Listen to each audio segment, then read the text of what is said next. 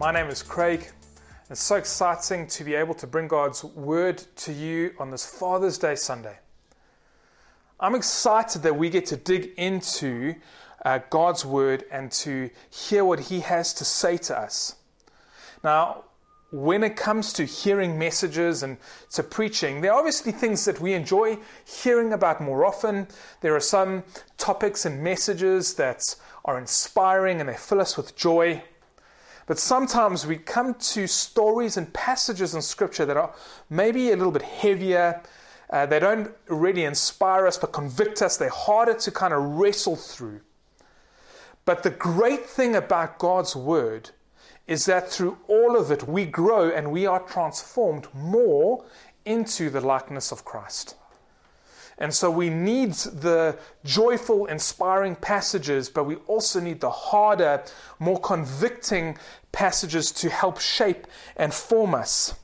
And so that is what is going to be happening today. And I want to just preface you up front that this is going to be a harder passage that we are going to look at today. But I'm excited about what it will mean for us as individuals in how we connect with the Lord.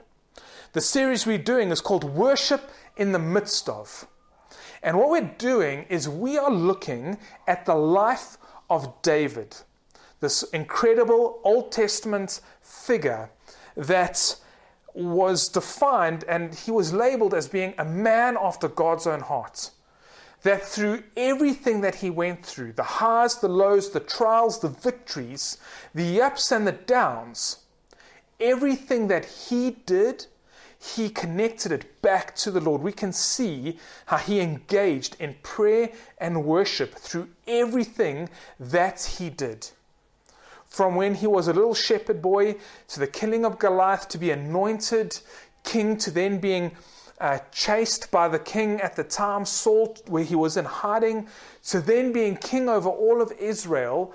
Through that entire season and his entire life, he worshipped God. And we have the Psalms, which he wrote, and most, or written mostly by him, where we get to see how the history, his life, his story, the historical events are um, written and how he engages with the things of the Lord with the Psalms, how he worshipped and wrote poems reflecting on his experiences and engaging with his Savior.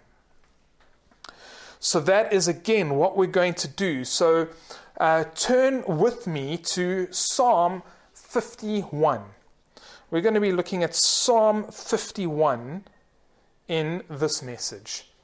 But to give some historical context to that, you will find the historical events of Psalm 51 in 2 Samuel 11 and 12.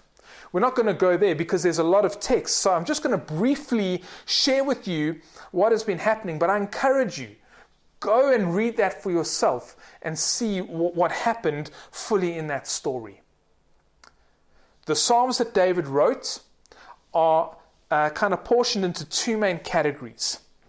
We've been looking at some of them over the past few weeks called the Psalms of the Outlaw. That's when David was hunted by Saul. He was in hiding, he was on the run. There was a very difficult season for him. But that was only a temporary season for him.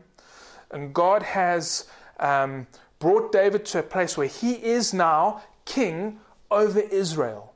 And so, for the remainder of the series, we're going to be looking at Psalms that fall into this season of his life, which we call the Psalms of the King.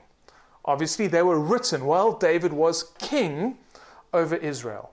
He had issues while he was an outlaw, and he obviously had issues while he was king.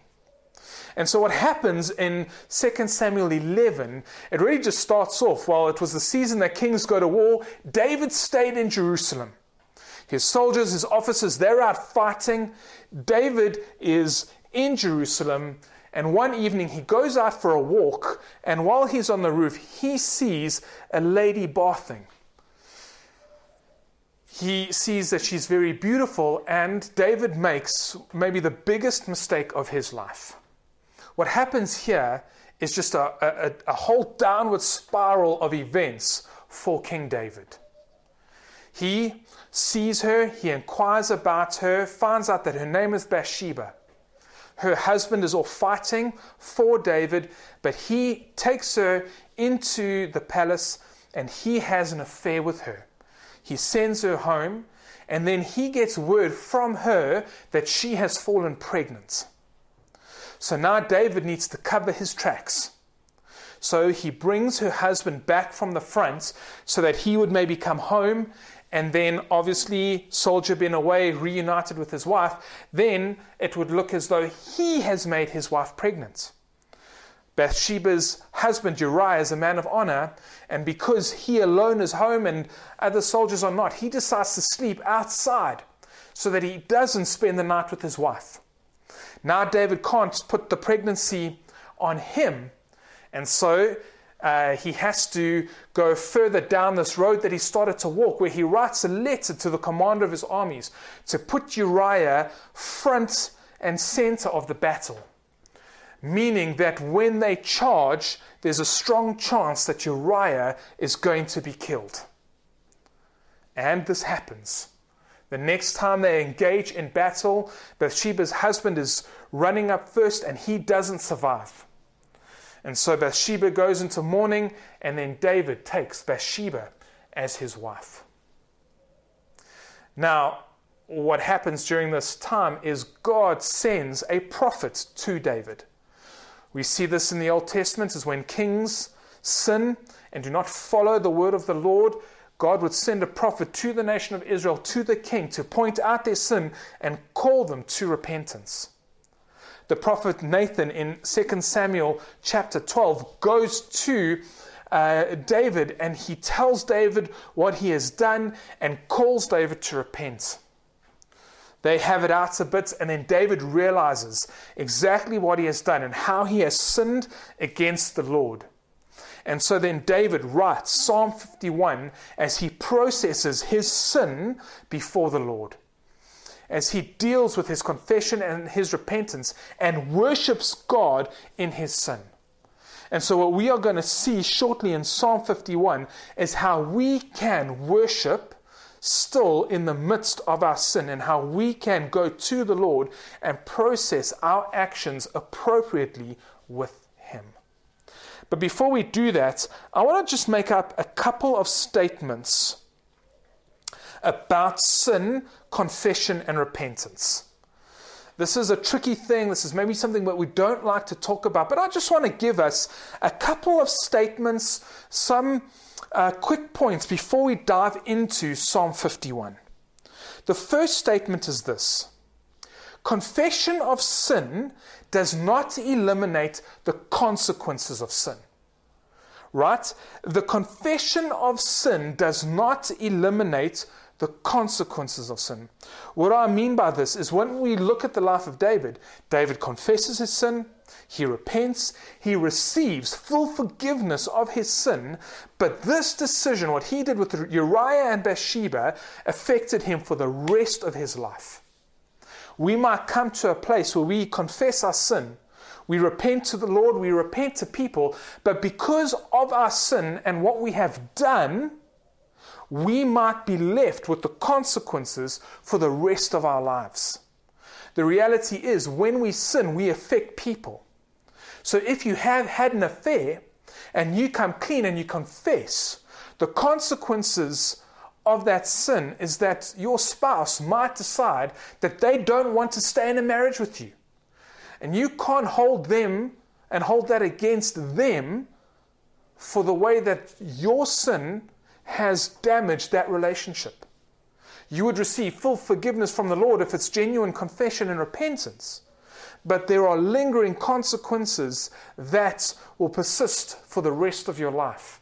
And so we need to be aware that some sin carries consequences that are going to be with us for the rest of our lives.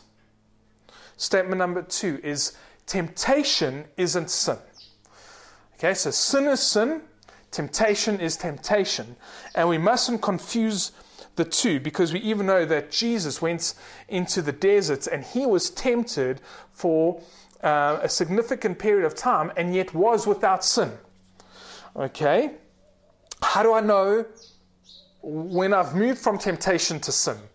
Well, the answer is pretty simple is I think you probably know when you have moved from temptation into sin, but some simple guidelines, for example, is a second look, uh, dwelling on thoughts, a lingering pattern of behavior uh, is uh, going to be when you have moved from temptation into sin. And that's why when Jesus teaches the disciples how to pray, he says, Lead us not into temptation and developing a proactive approach, which we will also see in Psalm 51.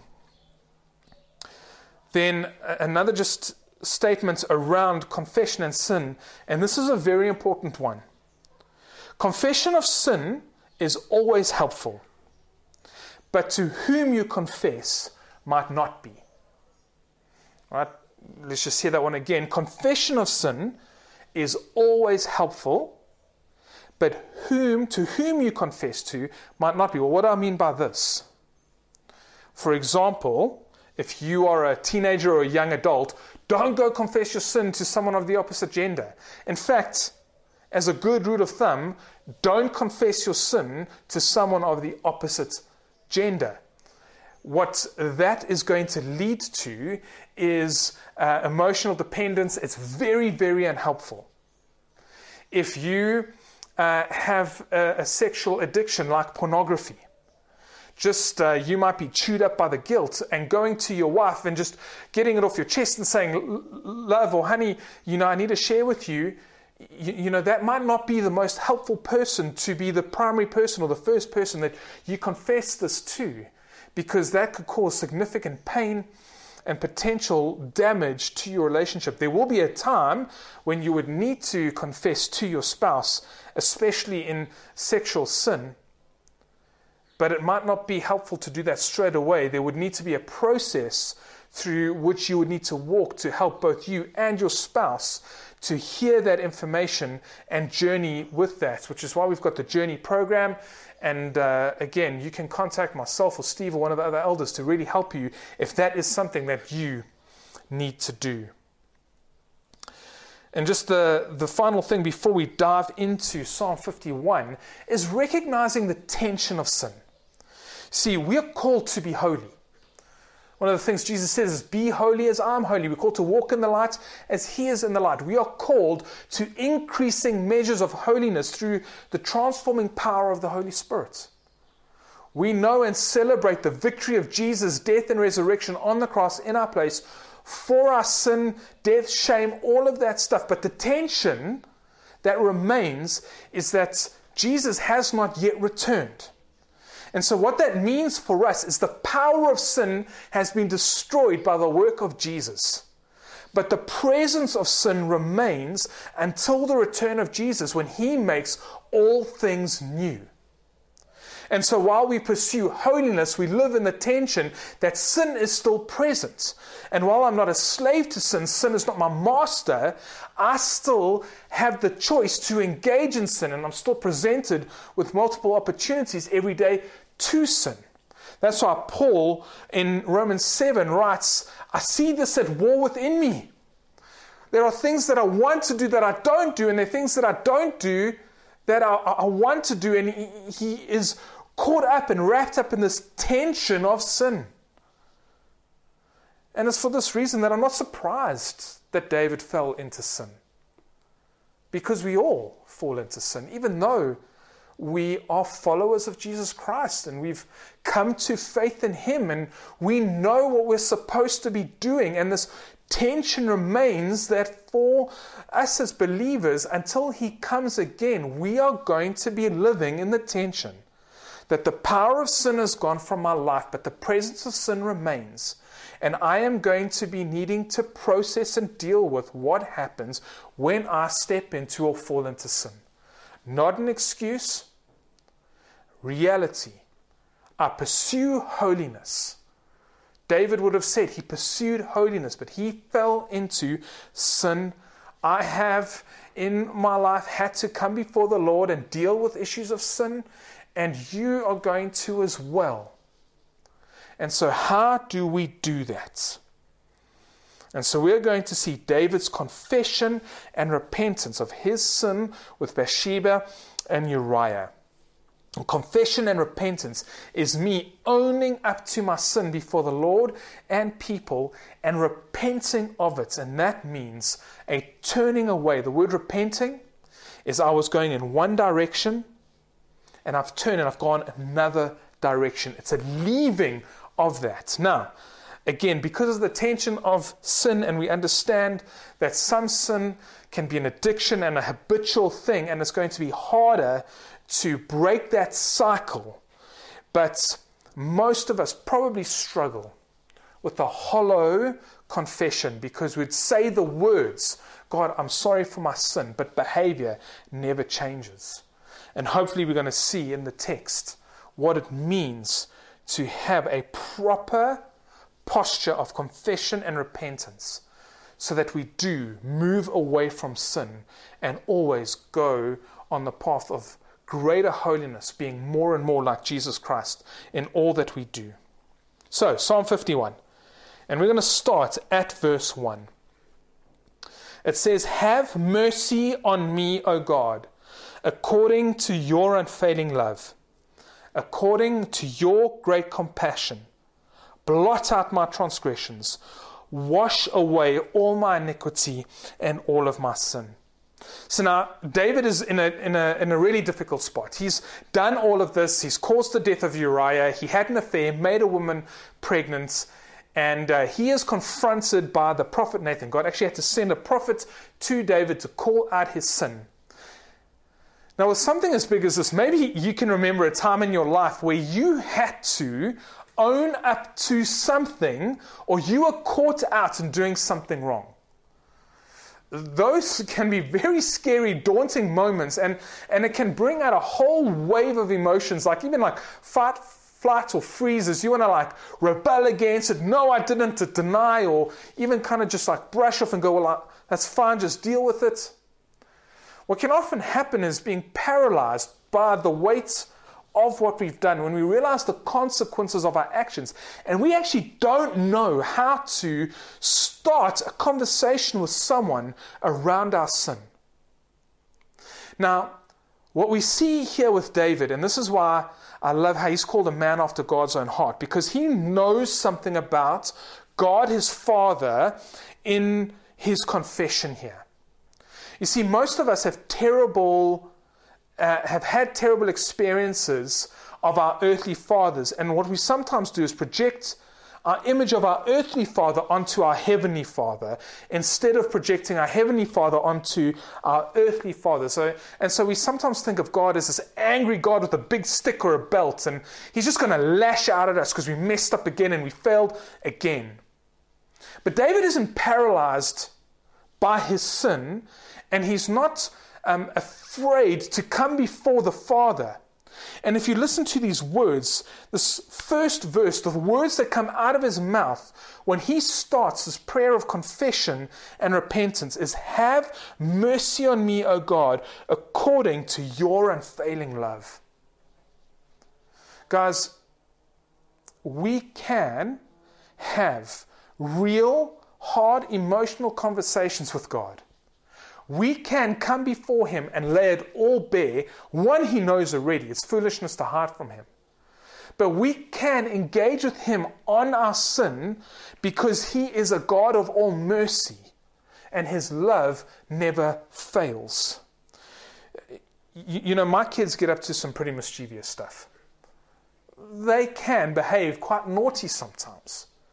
And there have been occasions where I have been really angry at what they have done.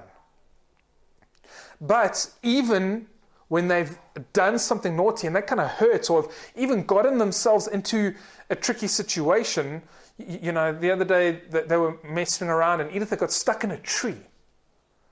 Now, I didn't leave her there. I came quickly because I love her. And so I got her out the tree and, you know, we dealt with the situation. But the reality is, there's nothing that my children can do that would stop them being my children. how much more is God's mercy and unfailing love for us?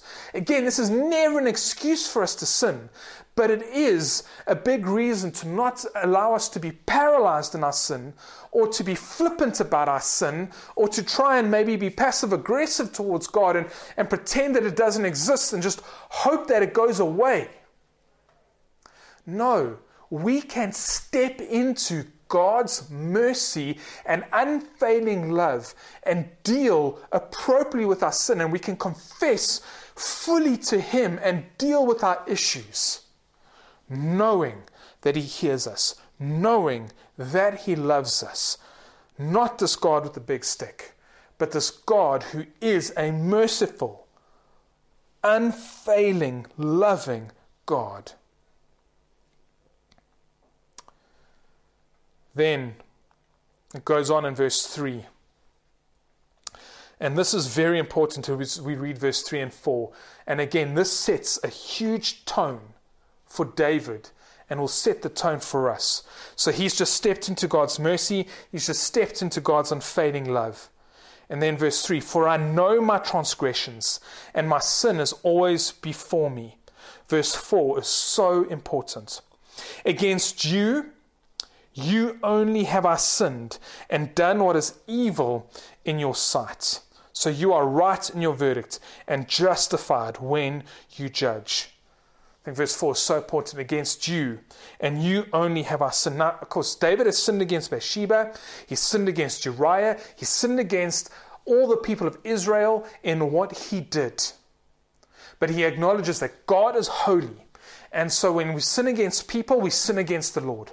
When we sin against ourselves, we're also sinning against the Lord. When we sin, we sin against Him. And so we need to confess to Him when we have sinned. And this is so important when we think about it because this postures ourselves properly. We're going before the creator of the universe and acknowledging, God, I have fallen short. I've sinned against you, so I repent and confess to you. You are holy. You have called me to be holy. And so I confess to you. That doesn't absolve us from not needing to confess to other people. We need to do that as well. But always, first and foremost, we need to acknowledge that when we sin, we sin against the holy God. And so that is an important thing for us to do.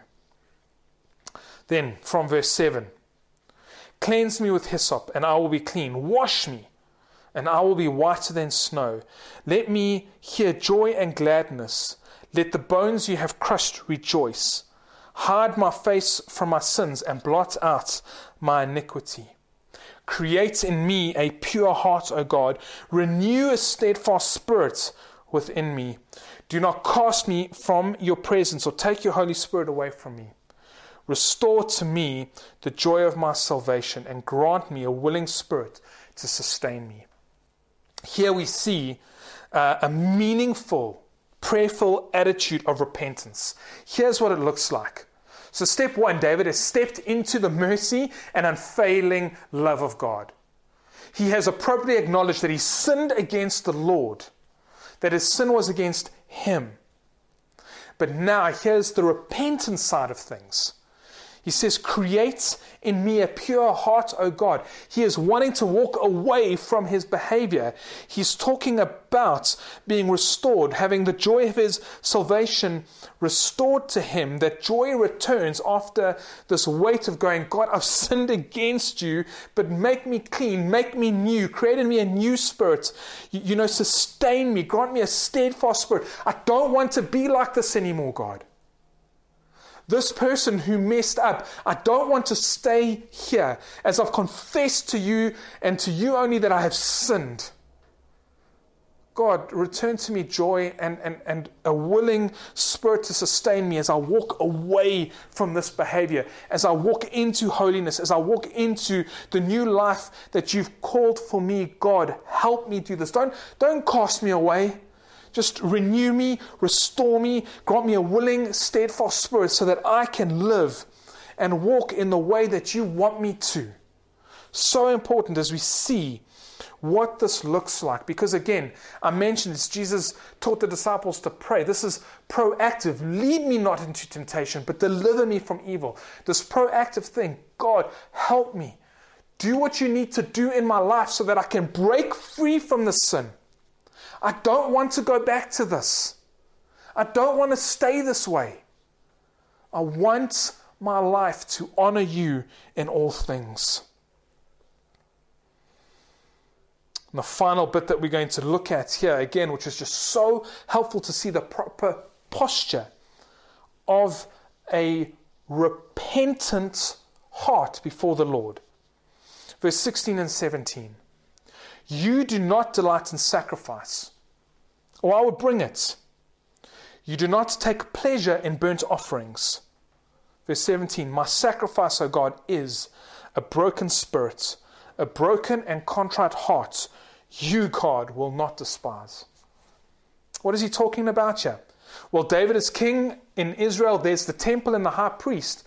And at this time, they were operating in the sacrificial system.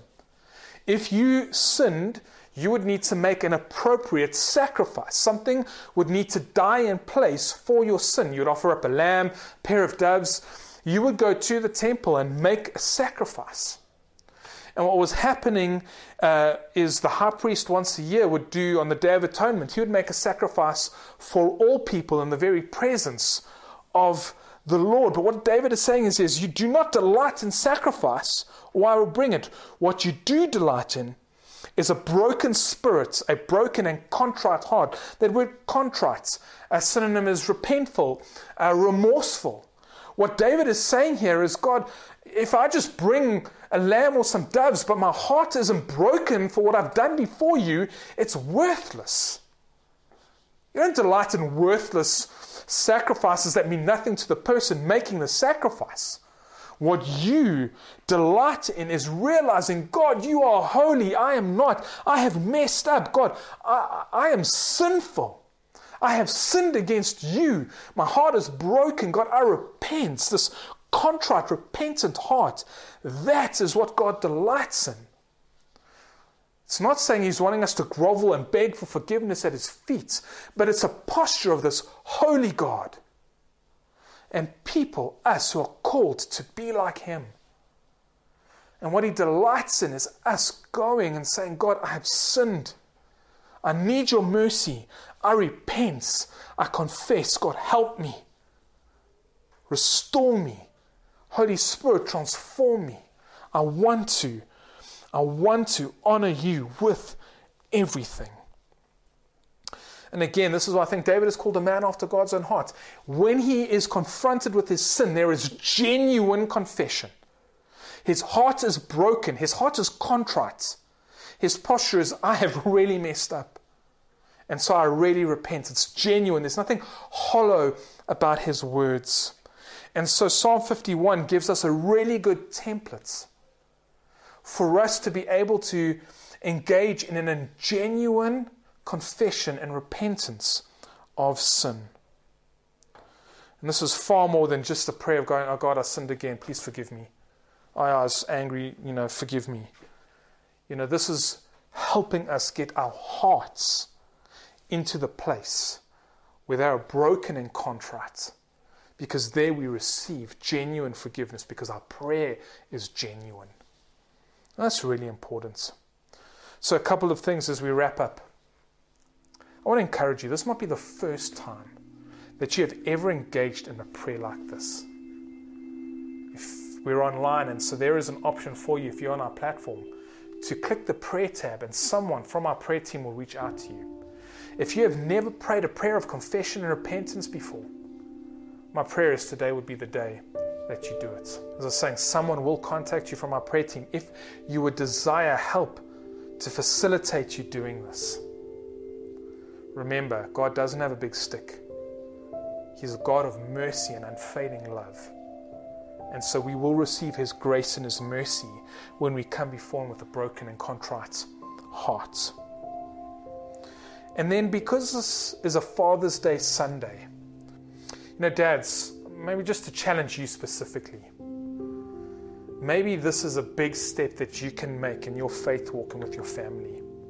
Because I don't know what's going on in your life and where you're at with your spouse, ex spouse, with your kids, your own parents. Maybe as a father, this is something that you could lead your family in today. Maybe a massive gift that you could give your family is a confession and repentance of things that you have maybe failed in your family and, and maybe how you have been treating them. If there is someone that you haven't spoken to in a long time, maybe your children don't have a great relationship with you, maybe this Father's Day you can start and initiate the conversation where you confess and repent of your sin to them. Maybe you need to confess and repent to your spouse. Maybe it's to some work colleagues. But that could be an incredible gift that you give this Father's Day is to come before them and the Lord in confession and repentance. And again, we are so thankful this Father's Day for our Heavenly Father who gave His Son Jesus in our place on the cross for our sins. And when He cried out, It is finished, and the veil that separated us from His presence in the Holy of Holies was torn and removed, so that we could step into that place where sin was confessed so that we know that we can come into the presence of the Father and confess our sin. Don't hold back on this. We have got everything we need to grow and worship God through our sin and processing our sin before Him as we seek confession and genuine repentance so that we can continue being holy as He is holy. Let us pray. Heavenly Father, if it was not for Jesus and His work, we would have no hope. There would be no chance for forgiveness. We would always be failing you. But thankfully, with Jesus, we have the forgiveness of sins. And so, my encouragement is that, Holy Spirit, you would enable everyone hearing this to step into your mercy and unfailing love and process their sin maybe in a way that they never have before that you would take us to places where we have broken, contrite hearts, so that our prayers would not be hollow but genuine before you, and so that we could live repentant lives and be pursuing and growing in our holiness. God, I also want to pray for anybody who is struggling because they need to confess to people. God, I pray, Holy Spirit, that you would give them the courage and the strength of heart to do that. In your almighty, all powerful, all saving name.